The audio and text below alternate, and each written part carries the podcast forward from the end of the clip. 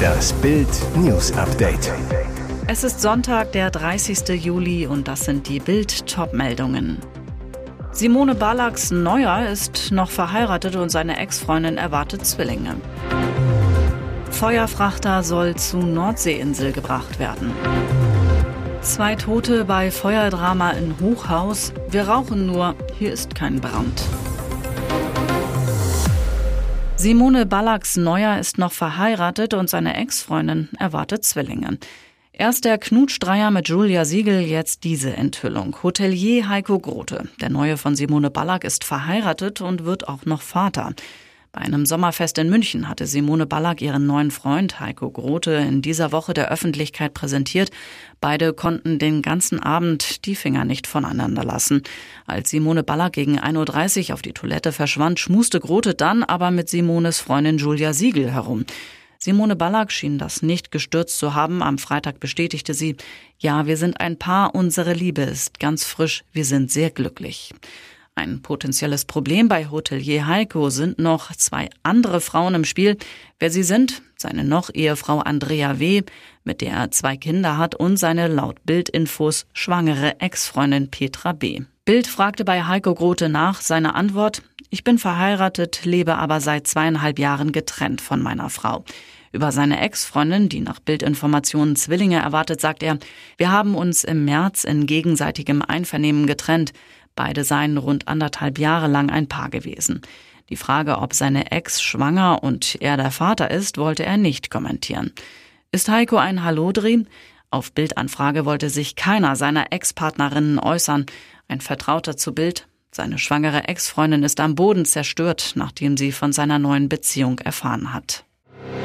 Das hält die Bürgermeisterin von der Abschleppaktion.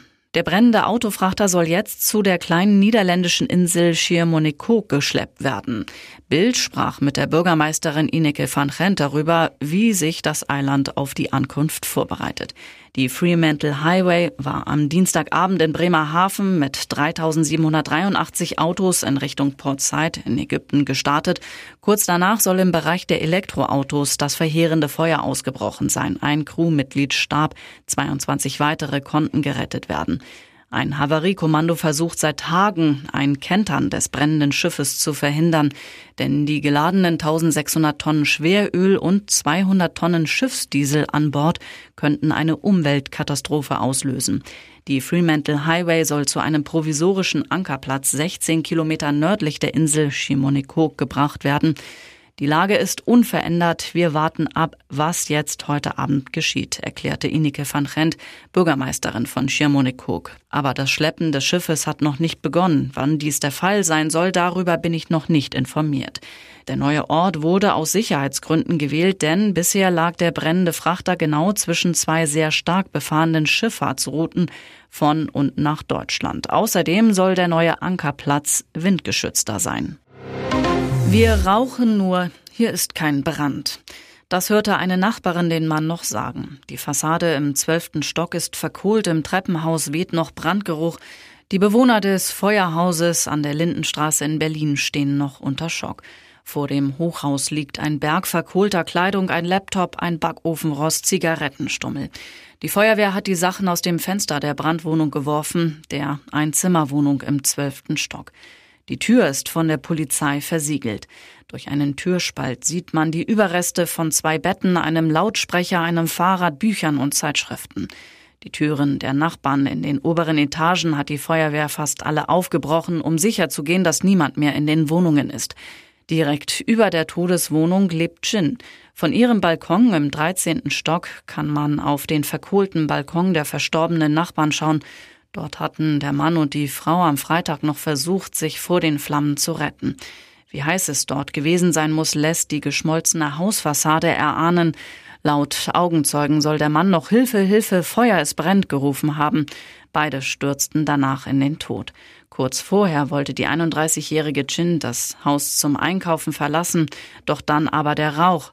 Sie sagt, ich bin aus meiner Wohnung gegangen, da hat mein Nachbar schon bei allen geklopft und sie gewarnt. Außerdem hätten mehrere Rauchmelder angeschlagen. Als sie an der Feuerwohnung vorbeigekommen sei, hätte sie den Mann noch rufen hören, wir rauchen nur, hier ist kein Brand. Erst danach kamen die Hilferufe. Airbnb Royal. Prinz Harry und Herzogin Meghan leben seit Juni 2020 im malerischen Küstenort Montecito, genießen hier im Hotspot der Schönen und Reichen das Leben mit ihren Kindern Archie und Lilibet. Für ihre Prachtvilla blätterten sie umgerechnet 12,5 Millionen Euro hin Allein das Haupthaus der Sussexes hat unglaubliche neun Schlafzimmer und 16 Badezimmer. Und auch der Garten kann sich sehen lassen. XXL Pool, Rosengarten, Hühnerstall, riesiger Tennisplatz. Einer, der ebenfalls in der gut bewachten Wohnanlage Riven Rock lebt, ist US-Navy-Veteran Frank McGinnity. Seit 1993 gehört ihm ein schickes Haus. Das liegt nur 300 Meter von Harry und Meghan entfernt. Doch McGinnity macht es sich nicht selbst in seinem großen Haus gemütlich. Er lebt hauptsächlich in seinem Gästehaus, während er ein Luxusanwesen über das Ferienwohnungsportal Airbnb für knapp 2000 Euro pro Nacht vermietet. Den Gästen scheint es in direkter Royallage äußerst gut zu gefallen. Eine Mieterin, die erst vor wenigen Wochen einkehrte, schwärmt im Netz. Es ist mein vierter Besuch und es wird jedes Mal besser. Ob sie den Sussexes beim Morgenspaziergang über den Weg gelaufen ist, wohl eher nicht.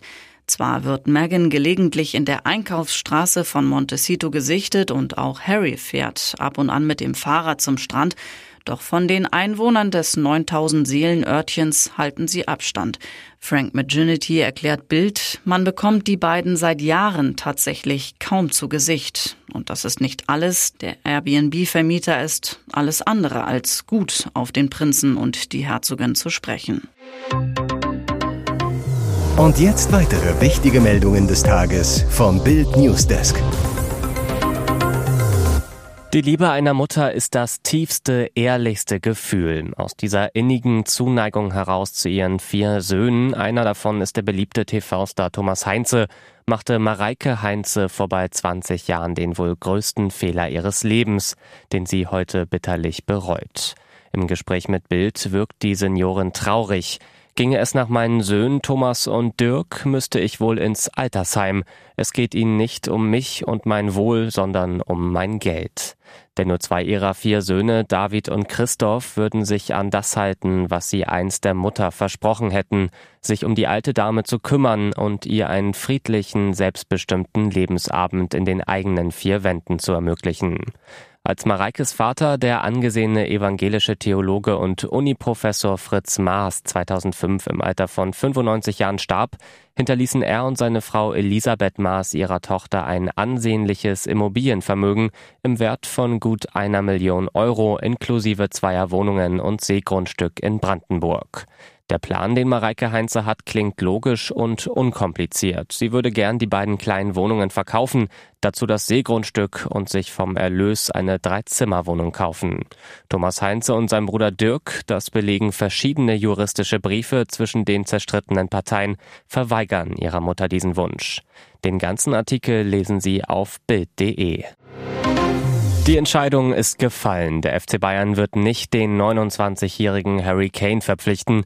Während des langen Transfergezerres zwischen München und London ist Harry nämlich unversehens 30 Jahre alt geworden. Kann der Deal noch platzen? Prognose? Nein. Tottenham wird Kane nicht halten, sondern lieber viel Geld mitnehmen. Wird Kane durch den Poker teurer? Prognose? Ja, er wird Bayerns erster 100 Millionen Transfer. Tottenham muss eine fette Ablöse rausschlagen, um den Abgang von Fanliebling Kane zu rechtfertigen. Und das Gehalt für Kane ist quasi bereits finanziert. Er soll die 24 Millionen Euro übernehmen, die sonst als Jahresgage für Sadio Mané fällig gewesen wären. Der geht ja zum Glück für Bayern in die goldene Saudi-Wüste. Ist Kane sein Geld wert? Prognose puh. Er wird ja nicht der Nachfolger von Choupo-Moting, sondern von Robert Lewandowski. An dessen vielen Toren wird Kane gemessen, was nicht bedeutet, dass er nun alle Lewandowski-Rekorde überbieten muss. Er muss nur den FC Bayern wieder zu einem ernsthaften Titelkandidaten in der Champions League schießen. Es wird spannend zu sehen, wie Konterstürmer Kane bei den Ballbesitz Bayern funktioniert.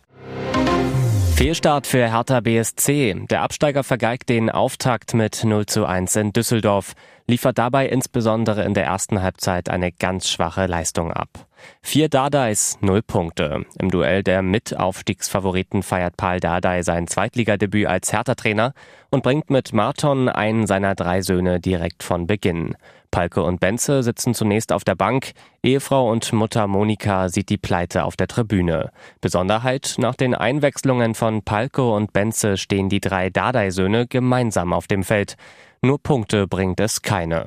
Nach dem spektakulären Auftakt am Freitag zwischen dem HSV und Schalke ist die erste Halbzeit im ersten Topspiel der neuen Saison eine zum Vergessen.